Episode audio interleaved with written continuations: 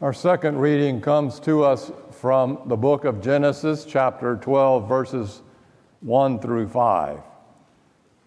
Let us pray. Open our hearts and minds, O God, to the reading of this word, and in hearing it read, may we also live it in our lives. In Christ's name, amen. This actually begins the movement in the Bible that would be categorized as more historical.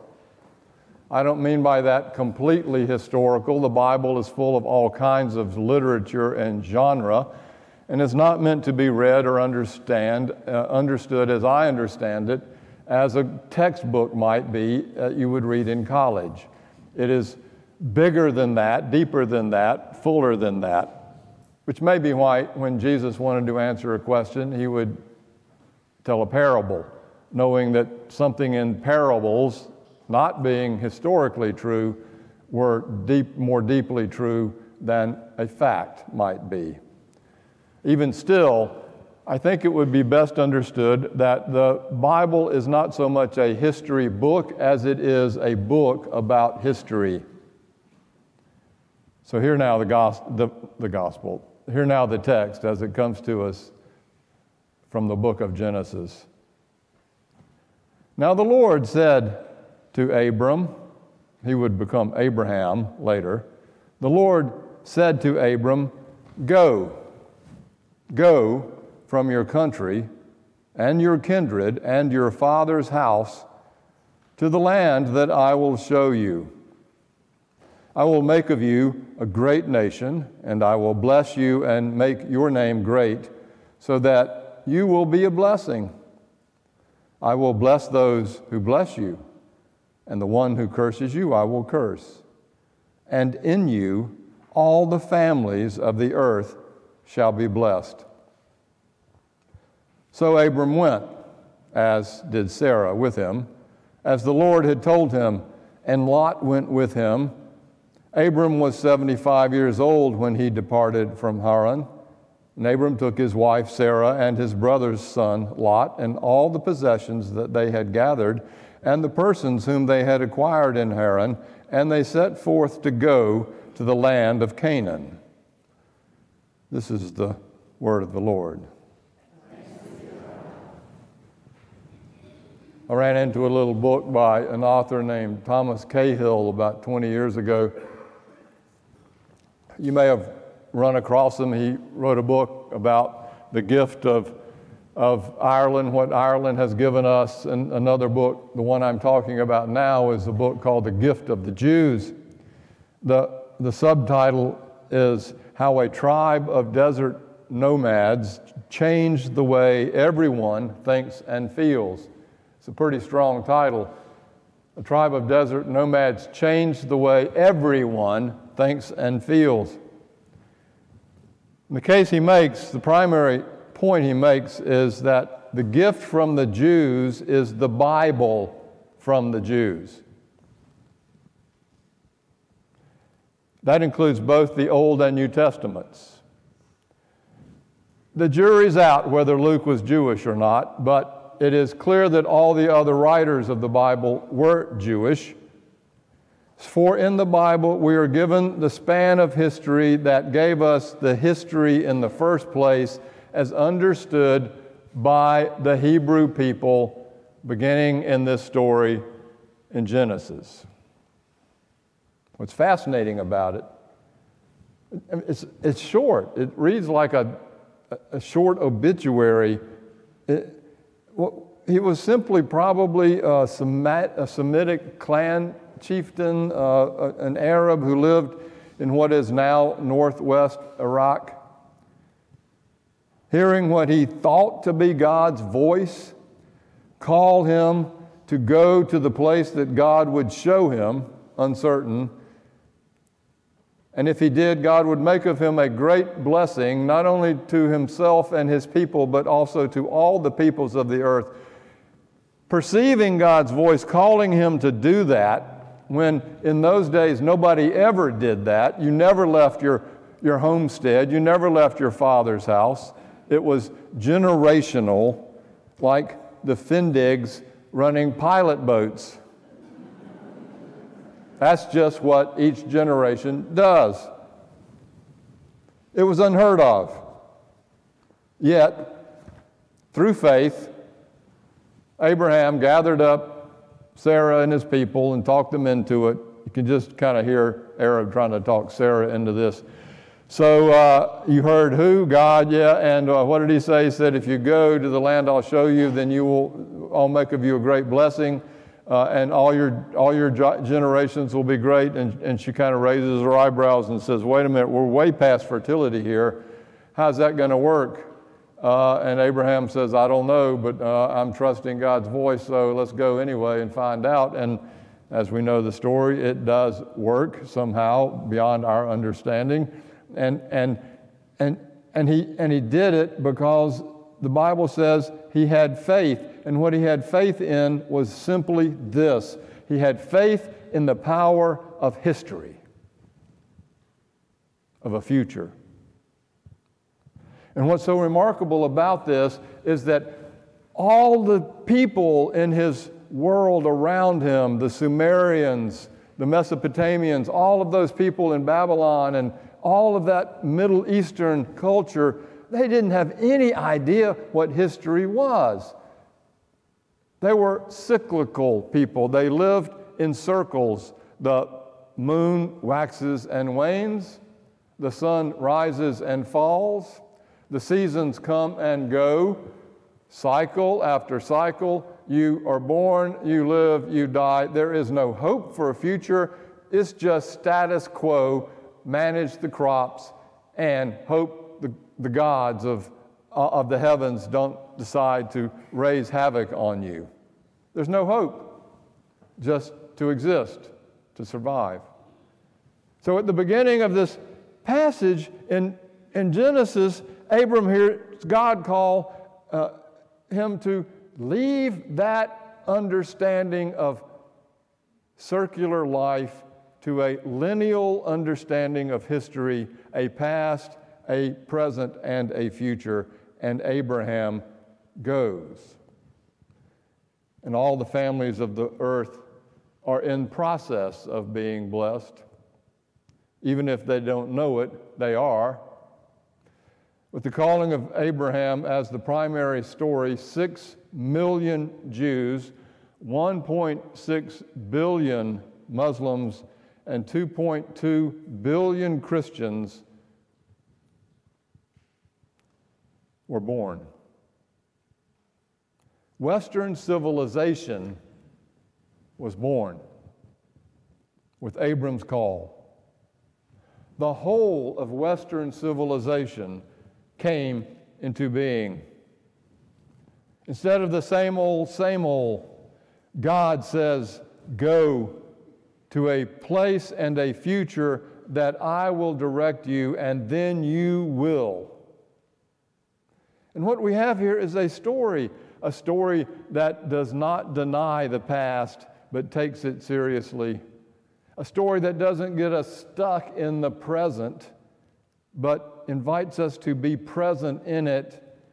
And a story that looks forward to God's redeeming future and promises of redemption. It's a story that claims that God is in this with us from beginning to end, even though we may not be able to see it nor understand it. A story that shows us that what we do and how we do it matters, because we matter as children of God, each and every one of us, each and every one of us with a destiny, each and every one of us with a particular call to serve God in this world in the way God has opened up to us to do it, whatever our gifts are and whatever the environment is that we're called to do it in. This, you see, is what history gives us. It matters. Without this story of Abraham and Sarah, there would have been no Jews. There would have been no Christ, no Christianity, no church, no Bible. There would have not been the Enlightenment. There would have not been the Reformation. There would have been no history at all. Without it, we would not even have known what a movement is all about. a movement toward something, an abolitionist movement or a prison reform movement or an anti-war movement or a civil rights movement. These movements of modern times have all employed the language of the Bible to find their strength. It's impossible to understand the great heroes of these movements and heroines. Harriet Tubman and Sojourner Truth and Mother Jones and Mahatma Gandhi and Martin Luther King and Cesar Chavez and Mandela and just name every single one of them understood the power of the biblical presence of history. That God is in it and God's will be done. In fact, democracy has grown out of the Israelite vision that individuals matter because we're made in the image of God. This prompted the pilgrims to cross the ocean, the second Red Sea sojourn, and start a new world order because they knew God had called them to a place of freedom where everyone would be equal, sort of. Still working on that, but it was the promise. Today we're standing on 76 years of history for St. Simon's Presbyterian Church, and if you're Jimmy Gash, who has been apparently the member here the longest, that probably sounds like a long time. Thank you, Jimmy, who was in our 8:30 service, for helping to write the first 25 years of our history. It's really not that long a time, really, 76 years. First Presbyterian in Brunswick was 1867, is that right? Yep, so interesting how they flip over. But here we are, First Presbyterian of Brunswick they hatched, matched, patched, and dispatched hundreds of Christian families and even hatched St. Simon's Presbyterian Church. And they did it by faith because they had faith in the future. 1 year after Auschwitz was liberated, this church was formed. Can you imagine the past that they were living out of?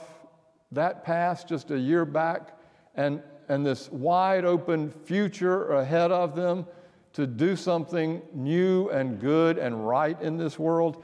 And so they formed a group of women, mostly at Miss Edward Fendig's house, with Mrs. Tom Ford and Miss Lou Ward and Mrs. Eugene Verdure and Mrs. W.L. Weeks and Miss Marjorie Neal. Did you catch all that? They're all women. And a couple of men thrown in just because their wives drug them there. I'm just teasing. Mr. B.A. Beard and Mr. Ed Perry and Mr. Harnsberger, the pastor at First Pres in Brunswick, gathered together to imagine and dream the possibility of a new congregation here on the island. And you're it, 76 years later. And as you read through the history of this church, it becomes apparent that it's not about the ministers, the clergy. It never is. I know you got a pastor-nominated committee working hard, and you're all waiting with bated breath to find out who your new pastor is going to be when he or she comes, but it's not about the pastors. It's about you, the people. You are the body of Christ in this church that makes this church what it is. In all the ways that you do it, pastor or not, it's about you. The job of the pastor is to simply be the shepherd of you in any way that the pastor can do it.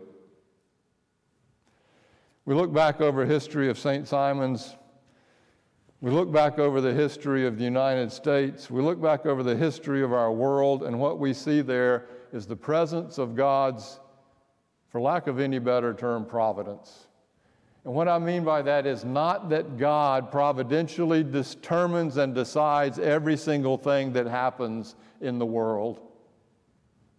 If so, I've got a big beef to pick. But that God providentially provides for us what we need to have in order to be healed, to be restored, to be redeemed, to get back on our feet and get back into the future. That's what God's providence is all about. It provides for us all that we need in order to live a redemptive and restorative life. This is for me my greatest gratitude to my parents who took their kids and me, I was one of them, to church. They took us to church, First Methodist and then Presbyterian, where I heard this story over and over again, and in a way I wasn't even aware, it became a part of me, that God is in this with us and that there is always hope. And what scares me so much today is there's so many young people who don't have that story, which may be why depression is so active now. Suicides are up. Did you notice how many young people were gathered on the streets to watch the Queen's burial? I mean, rows and rows and rows of young people. And it struck me that they are so deeply searching for something beyond TikTok, beyond the immediate, beyond the present. And so they're looking at this traditional, amazing woman and all that goes with the glory of the crown in England, and they are finding there something that matters. How much more, then, is this story in the Bible important for them to hear? You see, God is always working in places that we don't expect. With Abraham and Sarah, in the broken places. With Israel, when they had lost their faith in God and God's providence, when they were exiled into Babylon, back to where Abraham was from, back into Babylon. They had no prayer of hope. And Isaiah stands up and says to them, "For I know the plans I have for you, declares the Lord, plans to prosper you and not to harm you, plans to give you a hope and a future," when they had no hope or future. You see, as we celebrate our history, it is even more important to relish and rejoice in our future. Whatever that future may bring, good or bad, that is our hope, not what we rest on, but what we move on. Things come and go. Ecclesiastes was clear about that. There is a time for every season. Let them come and go. They will. But we do not lose hope, for the future is God's and not ours. So my prayer for you, St. Simon's Presbyterian Church, is that for the next 76 years, you think more about where you're going than where you've been, and that you pray heartily for God to give you the strength to get up, to get out there, and to help people learn this story, and if they are unwilling to learn it, then you incarnate this story in your own being and presence. You live it out. May God go with you, for God surely will. In Christ's name, amen.